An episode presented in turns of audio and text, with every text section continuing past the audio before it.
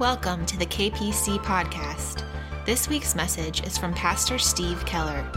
Today's sermon is entitled Life in the Spirit. Because it is a communion Sunday, it'll be a little bit shorter, but I got to warn you, this is a dynamite message. Now, it's not a dynamite message because I'm preaching it, it is a dynamic passage of Scripture. Today, we are going to get into Romans chapter 8, which for some of you, it is your favorite chapter of the Bible, Sandy Morgan. And my intention when I got into this, I said, you know what? I'm going to preach Romans chapter 8 and then go on to Romans chapter 9.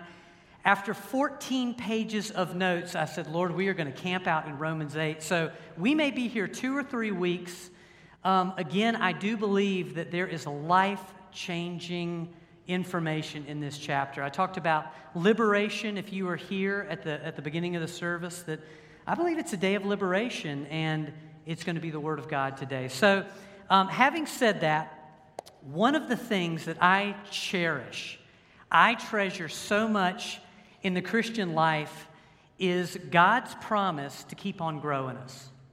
You know, it's not like we say yes to Jesus Christ at some point in our lives and we just kind of wait for, for heaven from there on out, or we tread water spiritually, waiting to, to, to be snatched up in the air. God promises to grow us throughout all of the Christian life if we are willing, if we say yes. In other words, when we open the door of our hearts and we leave that door open by seeking the Lord, by, by walking with Jesus Christ, God cleanses us, He strengthens us, and, and He makes us more like Jesus as time goes by. And some of you have, have had the, the experience I've had where, you know, you're living your life for a while and you just take that spiritual look back and you're astounded at how far you've come. You're amazed at how much you've grown. And what this is, this is simply what Paul talks about in Philippians chapter 1, verse 6, that when he says, I am confident that God who began a good work in you, he will carry it on to completion until the day Jesus Christ returns. God is serious about making us more and more like Jesus Christ through every season of our lives. Now, I say that, and I'll get personal with you for a minute and let you know that Jane and I have been in a season of our lives where God is doing a very deep work. Now, yes, God is always at work, but we've just been aware that God, you, you are digging deep. And what the Lord is doing in us is He is reaching down into some very old areas of shame and fear and guilt and listen, if, if the pastor can admit that, you know, there's some of these old places in me, folks, it's okay to admit that. We've all got some of this, but God has been reaching down, and as we acknowledge this, and as we, we, we don't hold it down, but let God bring it up and God work it out, God is doing a Philippians 1 6 work in our lives.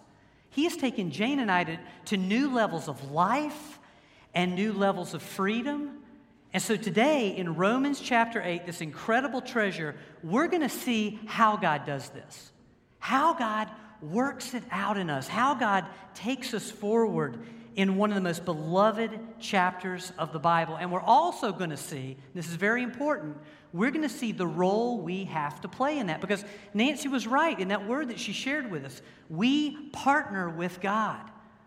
You know, we have a responsibility to walk with Jesus to take steps forward. And so we're going to see the role that we play in God's sanctifying work in our lives. Sanctification, again, is what? It's the process of becoming holy. So this is Romans chapter 8 today. And, and one final note there's a beautiful transition here I don't want you to miss. One final note before I read the scripture. Remember, Romans chapter 7 is all about the, the role or the place of the law in the lives of the believer, in the, in the lives of believers. Well, Romans chapter 8 is all about the work of the Holy Spirit in the lives of believers. So just make sure you get that. Holiness is actually connected to the Holy Spirit. Who would have thought? So here we go. Uh, Romans chapter 8, beginning with verses 1 through 4. Paul begins and he's writing to us and he says, Therefore, there is now no condemnation for those who are in Christ Jesus. Because through Christ Jesus, the law of the Spirit who gives life has set you free from the law of sin and death. For what the law was powerless to do, because it was weakened by the flesh, God did by sending his own Son in the likeness of sinful flesh to be a sin offering. And so, God condemned sin in the flesh in order that the righteous requirement of the law might be fully met in us, who do not live according to the flesh, but according to the Spirit. Let's pray. Oh, Father God, your word is beautiful. We thank you for the power of the word of God, that uh, your word is living. Father, it has the ability to pierce through joint and marrow, to penetrate to the very heart of us. And we thank you that, Lord, your word is also the sword of the Spirit. And it has the power to break shackles that have held us back for so many years of our life. So, Father, together as a congregation with our hearts, we just say yes to the work of your word. Yes to the work of your Holy Spirit. Father God, we thank you, we praise you, and, and we put ourselves under the word in the name of Jesus Christ. Amen. Okay, uh, chances are when I mentioned a moment ago that Jane and I, the Lord has been dealing with us on some areas of fear and shame and guilt and condemnation, chances are that some of you identified with that statement. Many Christians struggle right here, right in this place shame, guilt, condemnation. In fact, I think many of us live with this picture of God, whether it's in the back of our heads and, you know, it's just kind of there, or whether it's in the forefront of our minds and we realize it, but we live with this picture, some of us, Uh, uh, of God being this sentencing judge with his gavel in midair about to slam it down, and yet here is Paul making a statement.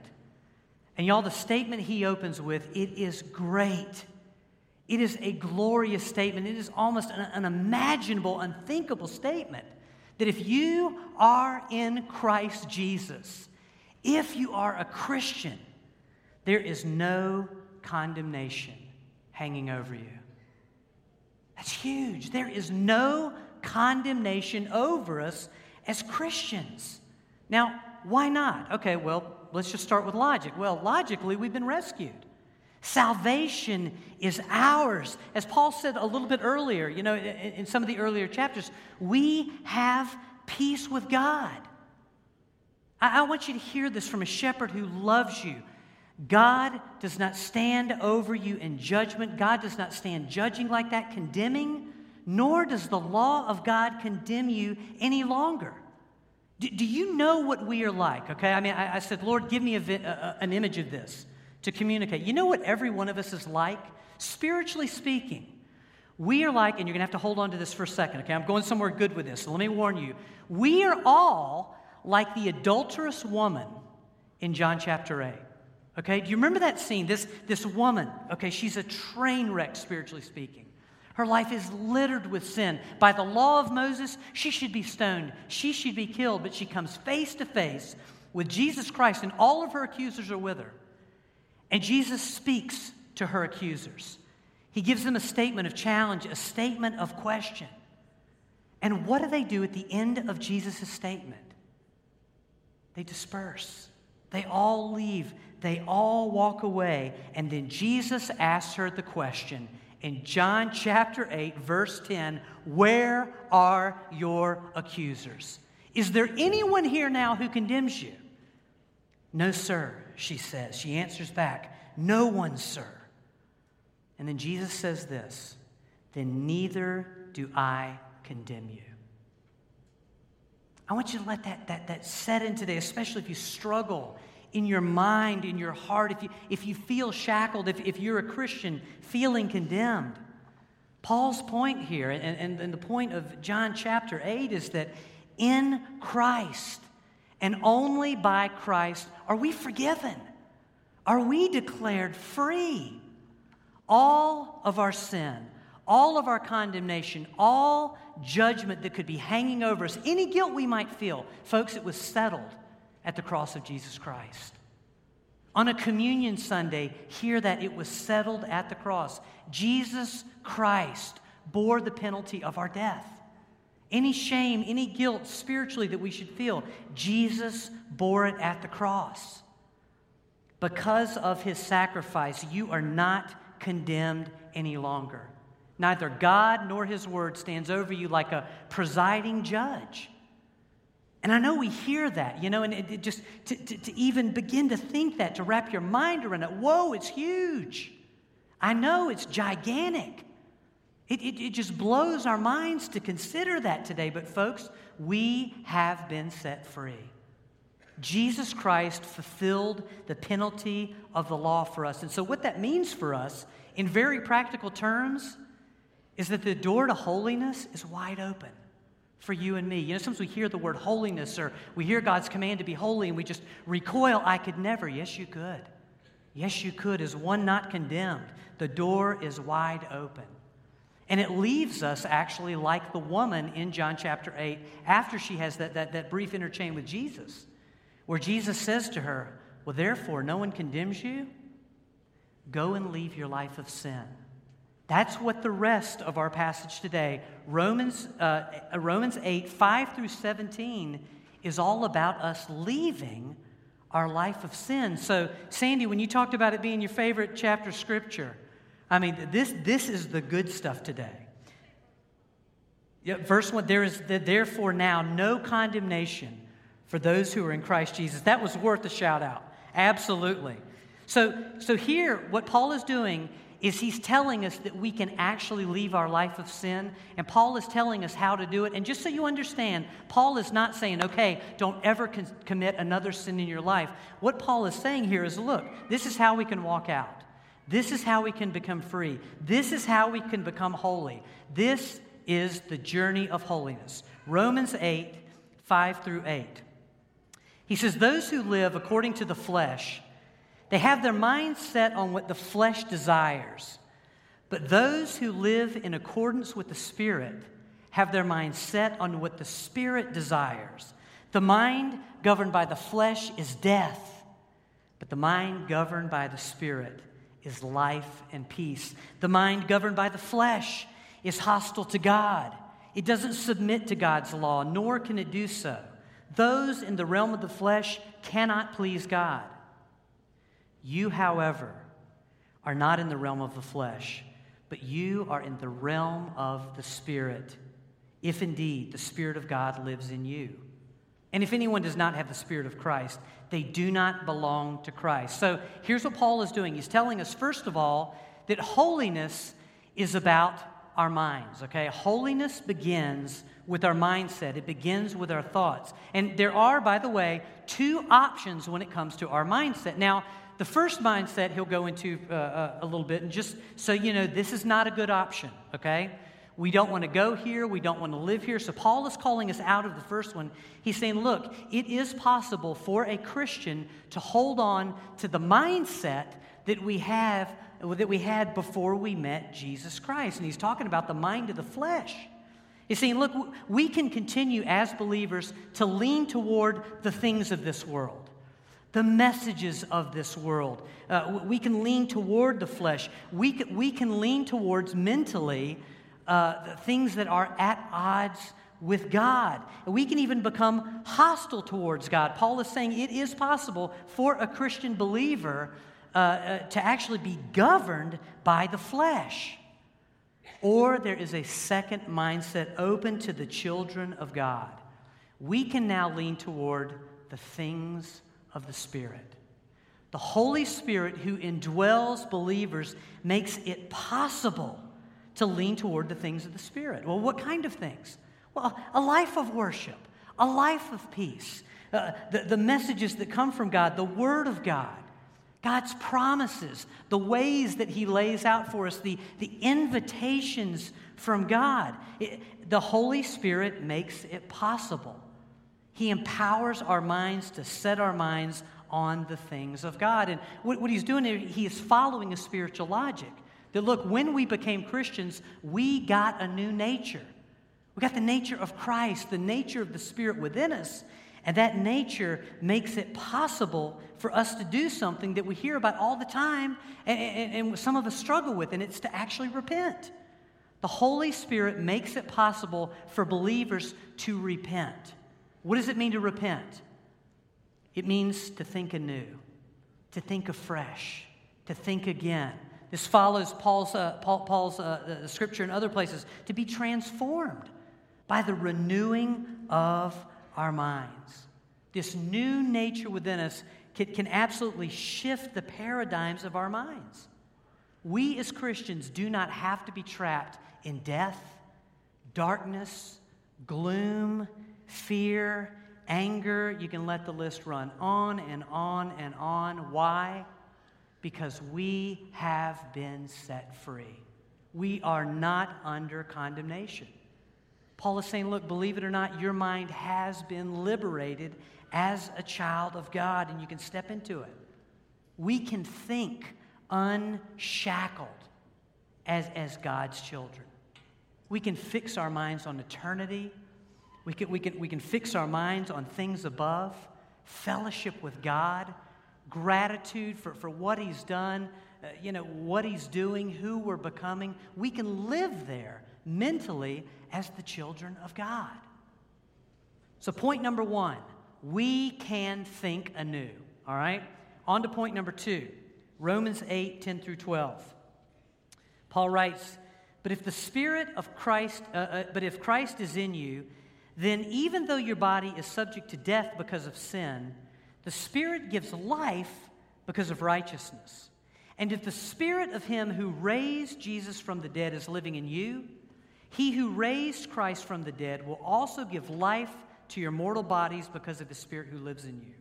Therefore, brothers and sisters, we have an obligation, but it is not to the flesh to live according to it. For if you live according to the flesh, you'll die. But if by the Spirit you put to death the misdeeds of the body, you will live. So, what Paul has done here is he's gone from two possible mindsets you know, the mind of the flesh or the mind of the spirit. Now he's moving us into two different obligations that we can live under. We can either live obligated to the flesh or obligated to the spirit. Now, regarding the flesh, here's what Paul says. He's as clear as a bell on this one. Paul says, when it comes to the flesh, you owe the flesh nothing. As a child of God, set free, no longer condemned, you do not have to live under obligation to the flesh. We do not have to be under the rule of the flesh in our lives. And what does that mean? Well, driven by lust, driven by materialism, driven by anger. I mean, and, and again, we can go on and on. We can step away from every lie of the flesh, every false idol that the flesh, you know, puts up in front of us. We no longer have to bow to it. We are not obligated to the flesh. And I just pray that washes over your spirit today. But on the other hand, Paul is telling us we have a great obligation to the Holy Spirit. And I think as Americans, we need to hear that. You know, big free Americans, you know, nobody's the boss of me. We have a great obligation to the Spirit of God. Why? The Holy Spirit set us free. The Holy Spirit has come and He's given us life. The Holy Spirit is the seal of our salvation. The Holy Spirit is the empowering presence of God within each and every one of us. He brought us to life, He made us free, righteous, He offers us holiness. So, Paul is saying, look, we can stop walking towards death as Christians. We don't have to be captives any longer. And, and I just had this image this week putting together the, the sermon of, of just the, the, the Holy Spirit having thrown open the prison cell. And Paul is saying, look, as Christians, you don't have to sit on that bench any longer. You are no longer shackled. You can walk out. This is Paul's message uh, to, to, to, every one of us. And so, so Paul is kind of asking us also a rhetorical question.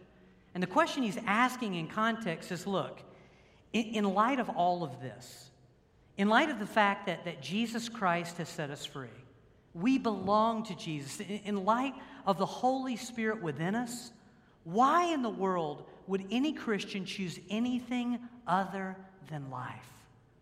Why would we choose captivity? Why, why would we remain in a dark place? Why would we choose wrongness instead of righteousness or, or rightness in the Lord? And that's why Paul invites us by the Spirit's power to put to death the misdeeds of the body. And listen, it's very important.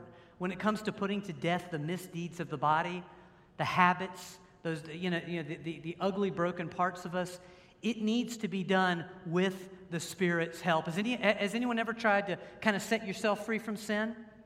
How did that go? It's pretty tough, right? I, I, was in a fundamentalist church at one point where this was the whole goal of the church. Nobody got free. Why? This is the work of the Spirit. So Paul invites us to join with the Spirit, step into these realities, and, and to truly become free indeed. So, having called us now to a new mindset of the Spirit, having now called us to a new obligation to the, to the Spirit of God, to Jesus Christ, Paul ends this section now with two possible lives that we can live as Christians.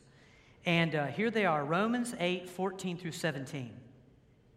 For those who are led by the Spirit of God are the children of God.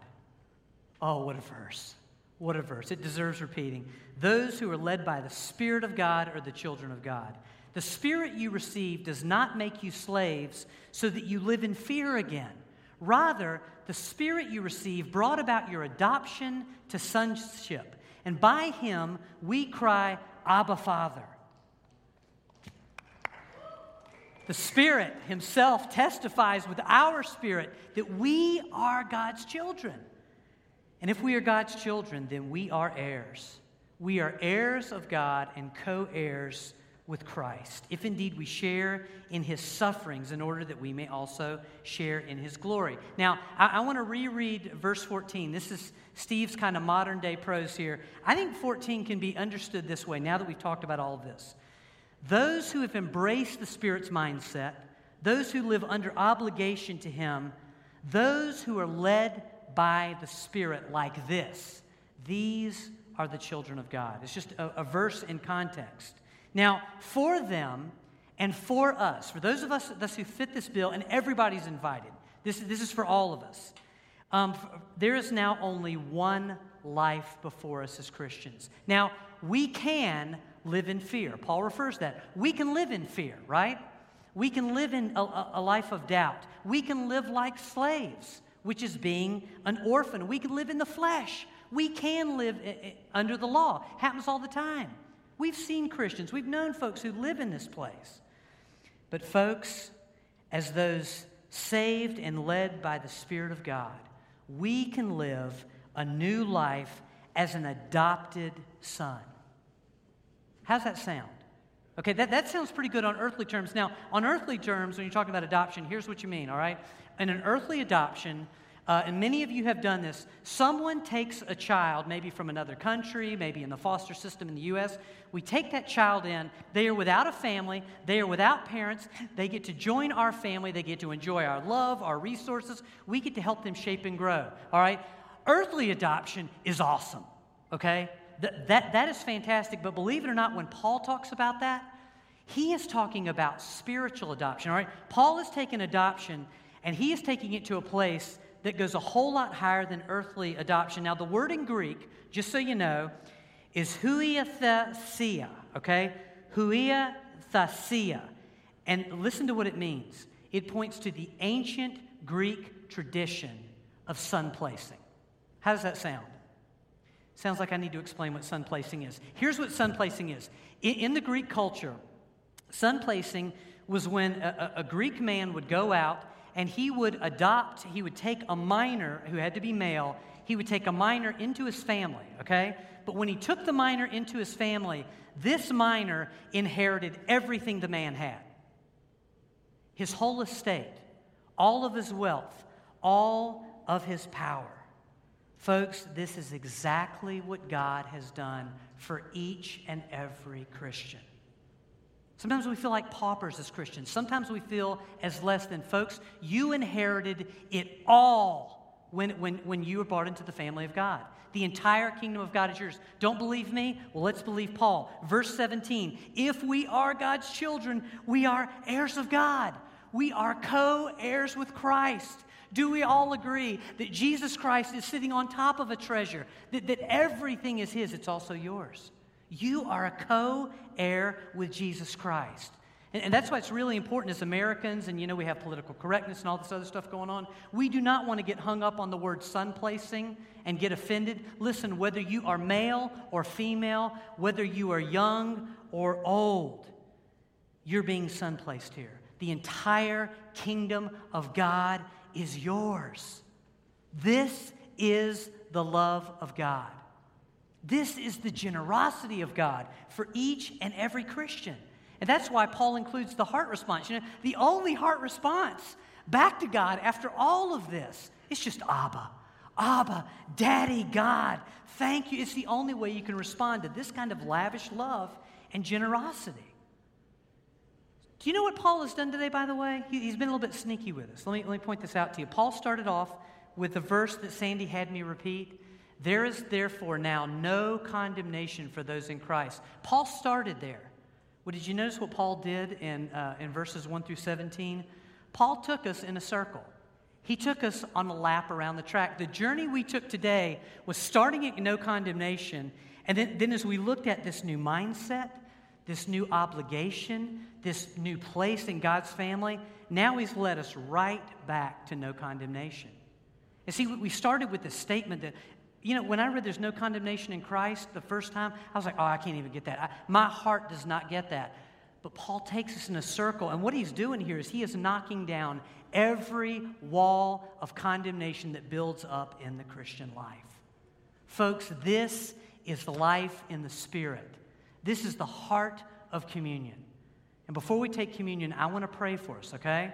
So let me, let me pray for us, and then Neil, I'm going to pass the mic over to you, brother, or actually let you bring up the other mic.